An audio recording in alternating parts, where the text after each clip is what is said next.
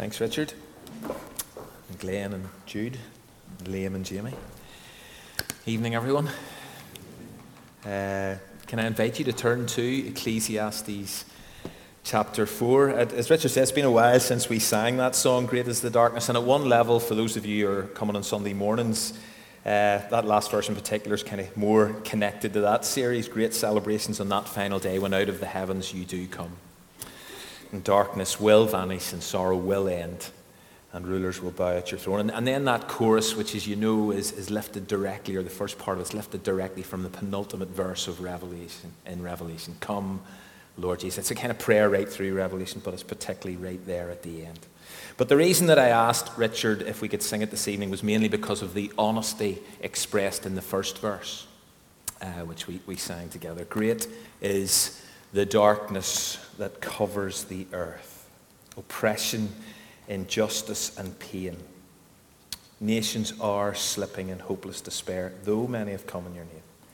And watching while sanity dies, touched by the madness and lies. And as Richard said, that song was written, it was actually written 32 years ago. And those lyrics by Noel Richards still provide a pretty accurate description of the world in which we live in today. It still is a dark place and oppression and justice and pain do exist. But the thing is, as we're about to see, and as we get back into Ecclesiastes, 2,500 years ago, it wasn't that much different. Pain, injustice, and oppression were tangible realities. And so let me read the first verse of chapter 4 as the writer, who describes himself as the preacher, the one in search of meaning and purpose, as he shares and expresses these rather depressing but moving and deeply relevant words. He says this Again, I saw all the oppressions that are done under the sun. Remember that phrase means in the real world and also apart from God. I see, I saw all the oppressions that are done under the sun, and behold, the tears of the oppressed. And they had no one to comfort them. On the side of their oppressors, there was power but there was no one to comfort them. Oppression is tragic, and as these headlines that I lifted from various sources this week reveal, it's, it's alive and well. It's rife in our world. Today, literally, millions of people are being oppressed in one way or another and for all kinds of reasons, and their tears flow. And the question is who will comfort them? Came across this rather solemn, sobering quote during the week. Nowadays, we live in a world where oppression is so widespread that many of us knowingly or unknowingly, willingly or will, unwillingly become implicated in it. And so, as the preacher observes the oppression that he sees, as he beholds the tears of the oppressed, and he laments the lack of comfort, he appears to despair. Look at verse 2. He says, You're better off dead than to have to live with this and endure it. The dead are more fortunate than the living who are still alive, is what he says in verse 2. And in some ways, you can understand that. Maybe even share his despair. I, I was watching the news this morning, and Click came on, you know, the BBC Tech news. And it profiled this huge rubbish dump outside of Nairobi in Kenya. 30 acres in size. It was said 20 years ago that it was full, and yet about 800 tons are still being dumped there every day. Thousands of people work in that tip, including kids. Scouring the garbage, and what many of them are in search of is e waste, and that's why it was on click. Dumped electronic goods, which they salvage or try to salvage in order to use or sell on to Chinese traders, apparently. Why? To provide for their families. And they interviewed this one worker called Stanley, who has worked there in what is an incredibly dangerous environment. He's worked there since 2002. 22 years. And the reason he said he was working there since then is because he has no other choice. And I know the issues are complex, but as I watched that this morning, I just felt a sense of despair about Stanley's oppressive long term situation, his lack of choice. Verse 2 is strong, I know that, but I felt the despair. Maybe better off dead than never to have been born. And that's what where the preacher goes in verse 3 because his thoughts spiral further downwards downwards because he, he highlights this fortunate group of people or type of person who are not living or not dead. He says it would be more fortunate for those who've never been born. But better than both, he writes, better than both, both the living and the dead, is he who has not yet been, who has not yet seen the evil deeds that are done under the sun. I love Eugene Peterson's kind of translation of this. But luckier than the dead or the living is the person who's never been born. It's bleak. Real. And yet, whenever you watch the news and, and you do watch reports of man's inhumanity to man, the evil that one person inflicts upon another, someone stabbed 28 times by two young people the pain, the oppression, the injustice, you sometimes think no one should ever have to witness that. No one should ever have to deal with that. The thing is, as the preacher reflects on this, he doesn't offer any alternative perspectives or even any hope at this stage. He simply reflects the reality of what he sees under the sun, the reality in the real world. And he makes some comments, but before we do move on to verse 4 and shift the focus a little, let me make a comment about oppression or just an observation. Kind of sidetracking for a bit. Because although despair is a natural reaction, it cannot be and should not be and must not be the only response of those of us who are followers of Jesus Christ in 2024. Years after the preacher wrote these words Jesus Christ entered our world, and he stepped down into darkness. He stepped down into a world of oppression and injustice and pain. And as he launched his ministry, he stands up in a synagogue in Nazareth and he issues his manifesto. And you can read it in full in Luke 4. But included in that inaugural address was a commitment to release the oppressed. That's what I've come to do. And it became a key characteristic of his ministry. And as his followers today, we are to follow his example. We are to stand up and speak up for the oppressed. We are to get behind those organizations who exist to provide help and hope for victims of oppression. Organizations like International Justice Mission or Flourish or Tearfund or many, many others. We're to pray for the oppressed as well as to preach good news to the poor, etc. But like the preacher, we need to see the tears of the oppressed. But rather than reckon they'd be better off dead or never to have been born, we need to become potential comforters in some shape or form. We need to reflect the ministry and the heart of Jesus. I realize there's so much more that, that could be said, but I just wanted to kind of say track on that one. But back to tonight's text, because in verses 4 and 6, the, the searcher then, the preacher then returns to a subject that he's already considered in part in chapters 1 and 2 of Ecclesiastes, and that is the issue of work and labor. And here's what he says Then I saw, so he has seen the oppression, then I saw that all toil and all skill in work come from a man's envy of his neighbor. This also is vanity and a striving after the wind. The fool folds his hands and eats his own flesh. Better is a handful of quietness than two handfuls of toil and a striving after wind. In terms of work, the preacher picks up on what he sees as the driving force for so many people. As he observes it, he sees that the driving force is that subtle and deadly sin of envy envy of neighbor. This kind of mindset and the incentive of, of keeping up with the next person, keeping up with the Joneses, this feeling of discontented or resentful longing that's aroused by someone else's possessions and their qualities or their luck.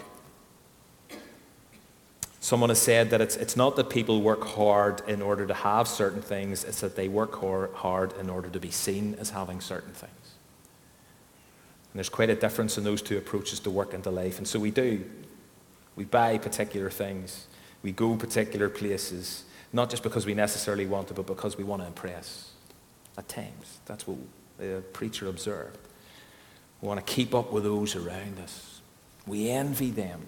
We're jealous of their what they have. And so we work hard in order to become like them. And what's the point?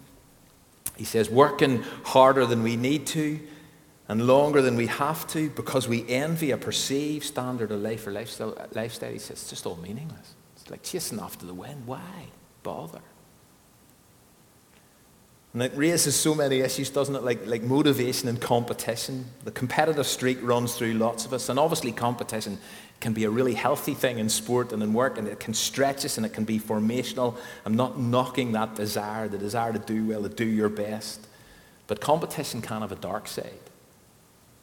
It can degenerate into becoming resentful of others, making it all about self, becoming bitter and jealous and envious of what other people have. And so that's what drives.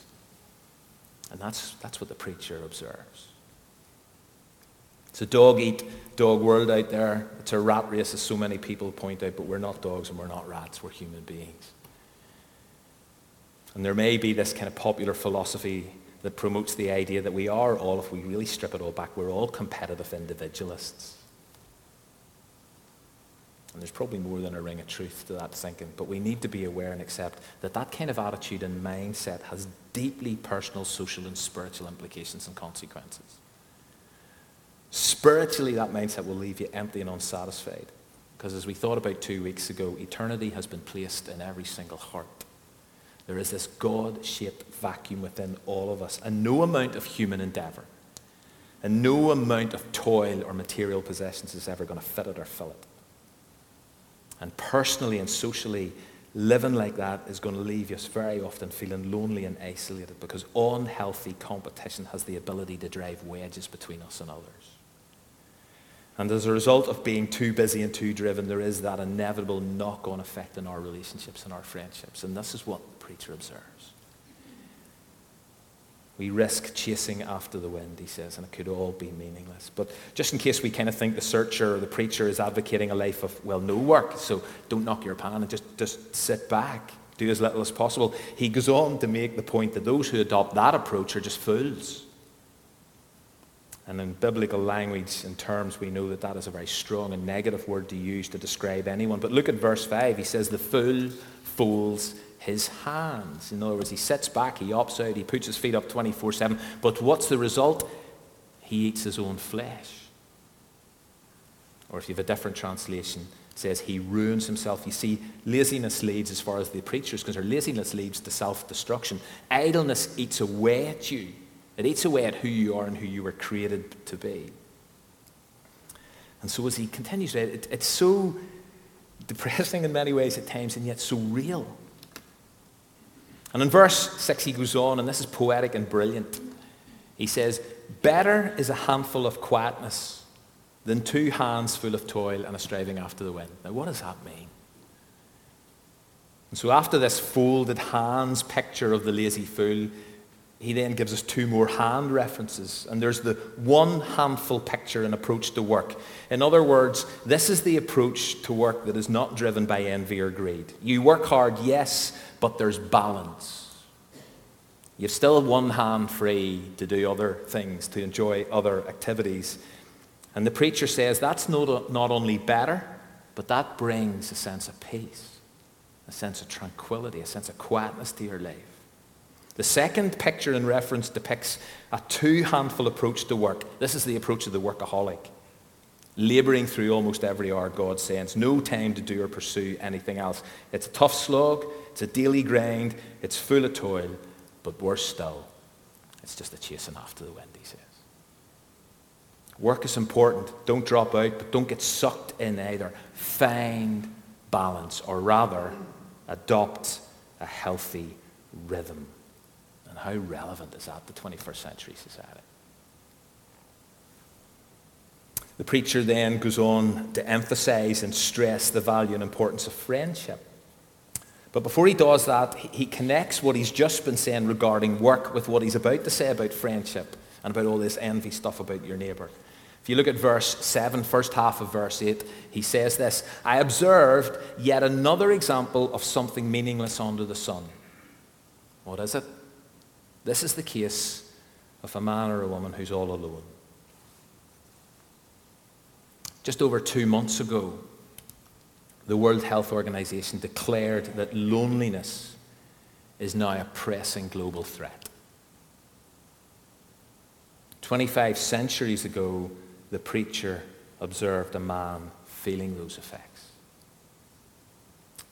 And so, as a result, what did this man do? He buries himself in work. Look at the rest of verse 8. Yet there is no end to his toil.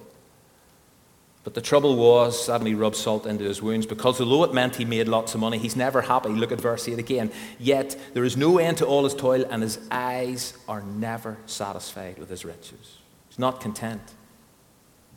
But more than that, he realizes he's got no one to share it with.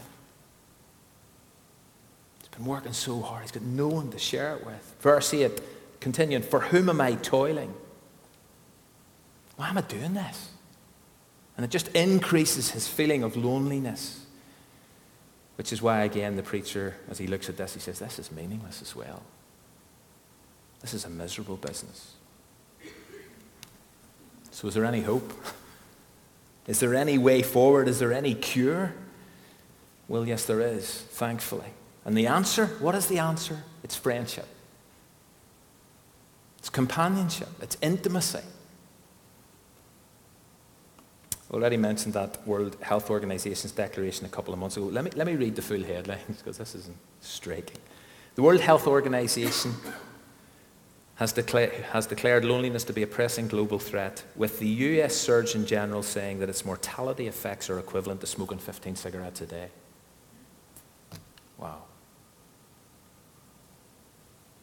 Another recent meta poll, they did it with Gallup, surveyed across 142 countries, found that nearly one in four adults across our world reported being very lonely.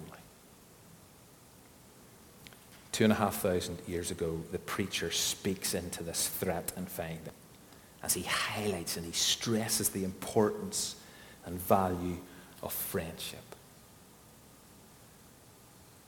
verses 9 to 12. I know these words that we're about to look at are very familiar. They're often read at weddings. There's no indication that the preacher had marriage in mind when he wrote these words. I'm not saying they're irrelevant to marriage, so if you had them read at your wedding, please do. It's not, I'm not saying they're irrelevant to marriage, but I certainly don't think they're exclusively for it. And so he begins, as he continues to look and observe, and all the points he has made about oppression and envy and loneliness. He then says, Listen, two are better than one because they have a good return for their labor. Now, of course, two can achieve more than one. But the added idea here is that they receive more for their combined effort and investment. And one of the very best investments you will ever make in life is not a financial one, but it's a relational one. Someone has suggested that there are two things you can commit yourself to in life building empires and accumulating, accumulating possessions, or building relationships and gathering friends. And the preacher goes on to develop the importance of friendship and companionship as he sets out three benefits, as he sets out three advantages of it. Or another way of looking at this is here are three characteristics of a real friend the kind we all need, and the kind we all need to be. And so, as I start to wind this up, let me encourage you to ask yourself Am I this sort of a friend to someone or to some others? And so he begins. A real friend helps you when you're down. Look at verse 10. For if they fall, one will lift up his fellow. We all need friends like that who are there for you in the good times and the bad times, who are there in the highs and lows of life. The friend who, according to another wisdom writer, is always loyal, loves at all times. This is Proverbs 17:70, a brother born to help in times of need. According to a 2021 survey, another one, most of us report having fewer friends than we once did. And the reason for that apparently is as a result of the fallout of COVID 19, for prolonged periods of time, it meant that for many of us, maintaining friendships and connection was much more difficult and demanding. But it is so important for all kinds of reasons that we nurture and value good friendships, especially whenever we find ourselves going through tough times, because friends can be the lifeline or the outlet in those situations. The preacher goes on to say, People who are alone when they fall, this is the end of verse 10, are in real trouble. A real friend is present and willing to lift you up when you fall. We need friends like that. We need to be those kind of friends. Secondly, he says a real friend provides warmth. Verse 11 again, if two lie together, they keep warm, but how can one keep warm alone? I know this is about more than physical warmth. The cold winds of life blow hard at times. The bitter chill of winter is keenly felt. We all go through those seasons of life, and therefore we need to know and feel the warmth of friendship at an emotional level. And true friends provide that for us. They get alongside us. They put an arm around our shoulder. They stay close to us. They provide that emotional and physical warmth in a sometimes cold and cruel world. Have you got a friend like that? Are you that kind of friend? And then finally, he says, A real friend defends you. Verse 12 and though a man might prevail against one who is alone, two will withstand him. It's hard or harder to fight battles on your own. Whenever these words were originally written, it was in that context where military combat was primarily hand to hand fighting. And so soldiers often went into battle with a partner, someone they could count on, someone they could trust with their very lives. And they would stand back to back so that they could fight together and deal with whatever came at them from whatever angle. They literally had each other's back. And I don't know what you're up against at the moment in this season of your life, but having a friend to stand with you, having a friend to share your struggle, to defend you, to watch your back makes such a difference. Again, do you have that kind of a friend? Are you that kind of a friend? And the preacher finishes this short section with that classic phrase a three-fold cord is not quickly broken. And as I said, these verses, and particularly this phrase, is often applied to the idea of marriage with a husband plus wife plus God as a cord of three strands. And that's good and that's helpful. Absolutely is. But in this context, I think the preacher's making the point it's not just about having a friend, it's about having a couple of friends, three friends, four friends. Friends who pick you up, friends who provide warmth, friends who defend, defend you, friends who make you strong. Three-fold cord. So, let me sum up a few of the key points as the guys come back again to lead us in our last couple of songs. So here's the sum up. Oppression is real, and despair is natural. But for us, not only do we feel that and sense that, but rather than feeling helpless and hopeless, let us follow. Let us be people who follow the example of Jesus. And may we be people who stand up for and speak out for those who are oppressed. May we seek their freedom. Working all the hours that God sends out of envy to keep up is pointless. Let's check our motivation. Sitting around doing very little is foolish as well. And so adopt this one handful approach to work. Find a healthy rhythm when it comes to work. Loneliness and isolation, again, is real in our world, and increasingly real it would seem. And it's heartbreaking and friendship is critical. Next week, we're going to look at the preacher's take on authentic spirituality and also the myth of money. Again, two highly topical and relevant issues in 2024. Richard.